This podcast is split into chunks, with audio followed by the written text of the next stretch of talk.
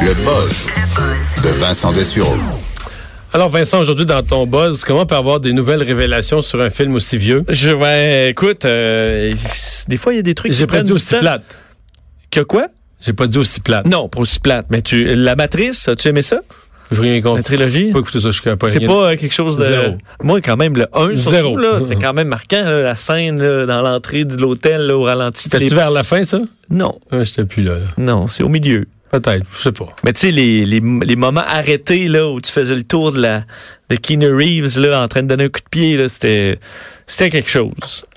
Bon. Mais euh, bon, j'étais peut-être plus jeune et impressionnable. C'est juste que il y a du. Quelle est la révélation? Ben, c'est que euh, le, le, le producteur de La Matrice, qui a maintenant, que ça fait euh, proche de deux décennies maintenant, euh, Lorenzo Di Bonaventura, a donné des révélations comme quoi, euh, en fait, non seulement au début, c'était vraiment pas Keanu Reeves qui devait faire Neo, donc le personnage principal, mais ça a failli être une femme. En fait, ça a failli être Sandra Bullock qui jouait, qui aurait joué Neo. Euh, parce que ils ont tellement eu de difficulté à trouver euh, un, acteur qu'à un moment donné ils se sont dit ben écoute on va euh, changer le personnage puis on va en faire une femme.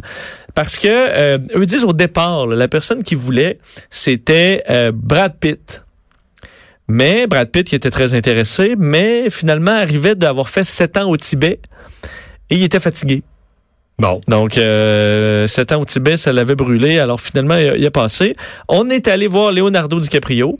Puis là, il dit, c'est encore là, des discussions, tout va bien. Mais Leonardo DiCaprio sortait du, euh, du, du film Titanic. Puis il dit, là, les filles, gros films à effets spéciaux, faut que je prenne une pause. Alors, il a finalement refusé débarquer de l'aventure. On est allé voir Will Smith. C'est le fun pour euh, celui qui l'a finalement fait, là, Keanu Reeves. Eh ben oui, c'est pour ça, parce que là, il- ben, en fait, c'est le fun. C'est le Quand- plan Z, là. C'est le plan Z, mais je veux dire, finalement, je pense que ça valait la peine. Oui, pour lui, oui, là. je comprends, mais c'est quand même plate Euh, de se faire dire que, gars, t'étais pas le t'es- premier choix, mon homme. Bon, on a même ah, parce que là ils sont passés à Will Smith. Will Smith a euh, finalement euh, joint et euh, s'est retiré par la suite.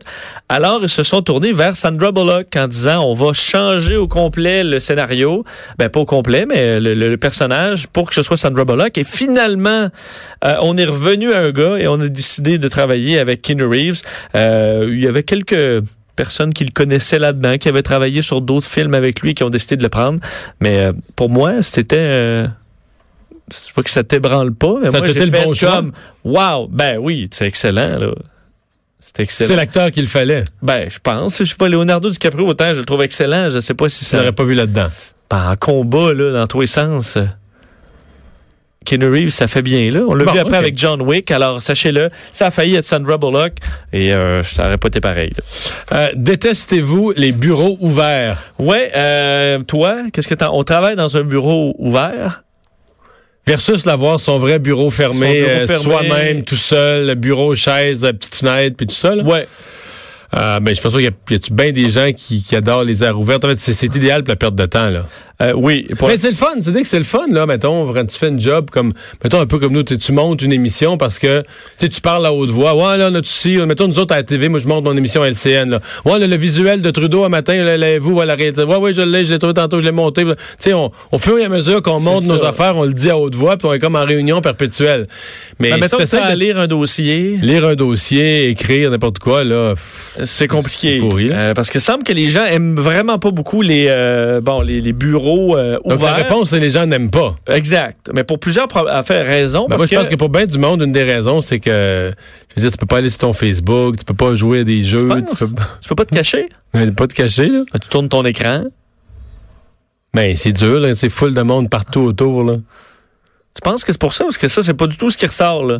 Te- Quand tu magasines, je sais pas, là, tu commandes tes affaires en ligne, tu fais tout ce que le monde fait au bureau parce qu'il travaille pas, là. Puis là, mais là, tout le monde le voit. Tu es seul dans ton bureau, là, tu laisses la porte entrefermée, tu, fais, tu prends une face concentrée, puis là, tu fais n'importe quoi, là. Tu peux faire ton avant-midi à rien faire. Ben, il y en a ce paquet qui le font, là.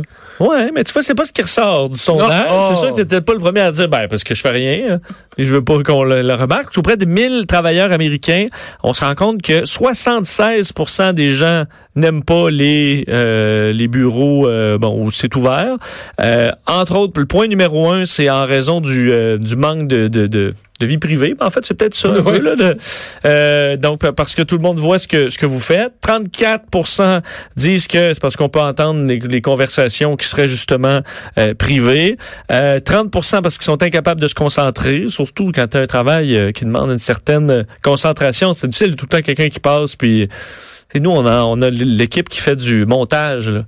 Mais des fois, j'hésite à dire bonjour, parce que là, sont, les écouteurs sont dans leur bulle, là, en train de faire du montage, là, quand, pour en avoir fait déjà pendant quelques années, une certaine Mais c'est vrai que c'est un, malaise, un malaise permanent parce que passer à côté de gens là, que tu n'as pas vu de la journée, pas leur dire bonjour, c'est mal poli, puis leur dire bonjour, c'est dérangeant. Avec, Ben, juste, juste le fait que le bureau soit ouvert, t'es fait. si t'es dans ton montage, là, puis là, à chaque fois, tu veux dire, ton, la concentration, euh, ça prend du temps à revenir. Là. Ça, c'est prouvé. Ça prend une trentaine de minutes au moins là, à revenir Ah ouais, concentré. retomber dans ton affaire à Ouais. 100 Fait qu'à chaque fois, si t'es dérangé aux 15 minutes, t'es jamais vraiment concentré.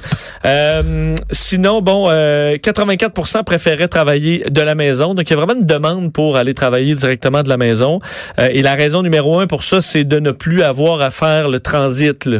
Donc, à être dans le trafic, à Ouais, être dans le ça, transport en commun. Ça, je le crois. Ça, c'est pour 60% des travailleurs. On dit d'ailleurs que euh, le travailleur qui évite ça, là, qui reste à la maison, sauf en, sauve en moyenne 343 heures par année.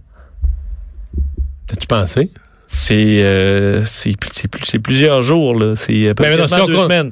Ben oui, si on considère, mais si tu considères que on est réveillé 16 heures par jour, c'est plus que ça, là. C'est vrai que si tu comptes, le, si C'est le 20 jours. C'est comme 20 vrais jours de vie là, à la fin de l'année. C'est énorme. Alors, tu énorme. peux éviter ça à tes gens. D'ailleurs, Toshiba, eux, euh, pour essayer de- d'aider euh, les, les travailleurs à se concentrer, vont, vont leur offrir des, euh, des petites... Comme des- les, comme des- les des œillères, là? les œillères, comme les chevaux, dans le but de se Que tu vois pas à concentrer. côté, ça, j'avoue que c'est drôle. Ben, plusieurs trouvent ça ridicule. C'est une solution un peu comme mettre un, un plaster sur un, une hémorragie. Là, ça, ça aide pas grand-chose. que Tu vas quand même te faire déranger. Puis en plus, tu as l'air complètement ridicule. Et surtout que les compagnies techno, c'est souvent les gens dans le domaine de la technologie qui réclament le plus de d'être, de, pouvoir se concentrer. Et c'est au contraire ces compagnies-là qui souvent ont des espaces là, euh, des immenses salles ouvertes au complet. Et on devrait peut-être, ou sinon, tu as ton bureau dans l'air ouverte, mais tu as un coin tranquille, tu peux aller fermer la porte puis être tranquille. Alors, il y a peut-être une réflexion à y avoir avec ça, même si ça a l'air bien cool que tout soit ouvert, mais c'est peut-être pas ce qui est le plus efficace. C'est quoi l'autre question? Les cyclistes sont-ils réellement des humains? Ouais, j'ai trouvé... euh, j'ai lu deux fois ce dossier-là pour essayer de le comprendre, là, parce que euh, une là, recherche par- scientifique... T'es en- sûr que tu ne seras pas des ennemis, là? Tu Non, peux- non, tu non, peux, tu vas peux le faire. OK, OK. Oui, oui, parce qu'en Australie, euh, des chercheurs se sont questionnés des, euh, des automobilistes. Certains qui étaient des cyclistes aussi, d'autres qui ne l'étaient pas, pour se rendre compte qu'il y a vraiment une haine chez plusieurs automobilistes des cyclistes, au point où ces gens-là ne les voient quasiment plus comme des humains. Les, euh, les, euh, c'est ce sens-là. les, les cyclistes. Et que ça, ça devient dangereux. Quand tu plus cette perception-là de dire, non, mais tu sais, c'est pas un peu pourquoi on... Tu sais, en, en, en voiture, là, la rage au volant arrive plus vite parce que tu as l'impression que c'est une voiture, tandis que dans la vie, là, si on tombe face à face, c'est bien rare que je t'envoie que je t'envoie promener comme je t'enverrais promener dans chacun dans notre voiture. là. Tu comprends? Parce que ça devient un peu moins humain. Et on fait ça avec les, cyclistes, au point où ils ont fait une étude, où tu avais une, une charte de l'évolution qui part de un moustique, après ça, une coquerelle, un animal plus jusqu'à l'homme. Et on demandait d'évaluer où vous placiez les cyclistes là-dedans. Attends, écraser une fourmi, ça te dérange pas. Écraser une souris, ça te dérange pas. Ouais, chez, Écraser un chien, beaucoup plus. et chez euh, plusieurs des gens recherchés, ils mettaient les cyclistes au niveau de la coquerelle. Voyons. Donc là, il y a un questionnement et eux disent les publicités de sécurité devraient euh, cibler davantage d'humaniser le cycliste. Ce serait peut-être la meilleure Mais tu façon d'augmenter la sécurité. je suis assez critique des cyclistes, mais j'ai exactement le questionnement inverse. Moi, je trouve, moi, en auto, à Montréal, entre autres l'été, j'ai tellement peur. Je vis avec la phobie de frapper Ben un oui, cycliste. ben oui, parce que moi, aussi. Je vis avec cette phobie-là. là. parce que je considère que c'est des humains, mais je considère que la société, euh, parce qu'ils polluent pas, ou peu, la société leur a menti en leur disant vous êtes parfait. Vous êtes- Puis la société leur a pas dit mais ce que vous faites là, c'est dangereux. Pas à peu près. Là. Vous êtes c'est un petit rack de métal minuscule qui tient sur deux roues là. Puis là, vous croisez là, des camions, des autobus de ville, des autos dans toutes les directions. Vous regardez pas, vous avez vos, vous avez votre musique dans les oreilles, vous avez même pas le son ambiant. Puis la société leur dit pas ça parce qu'on veut les encourager, on veut dire vous êtes les vous êtes les citoyens modèles, vous êtes parfaits, vous êtes merveilleux, vous êtes extraordinaires, vous êtes cyclistes. On veut pas les blâmer pour rien. C'est ça.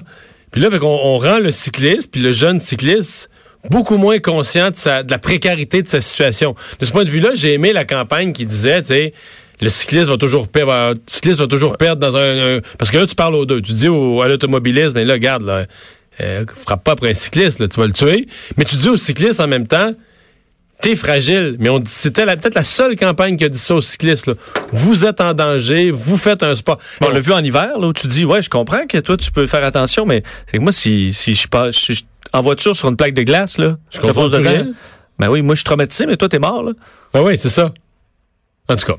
Bon, mais voilà. Une réflexion là-dessus, effectivement, mais alors, euh, mais c'est sûr qu'à Montréal, il faut que tu doubles de vigilance, que quand tu essaies de virer à droite, t'as souvent les piétons qui traversent, t'as des cyclistes. Puis là, toi, tu essaies à un moment donné de tourner, il y a le soleil, tu vois pas bien. Puis il y en a qui passent full pin, là. Sans, sans ralentir, c'est euh, ouais. c'est dangereux. On fait une pause. Dans un instant, on vous revient avec euh, les nouvelles du jour. Mario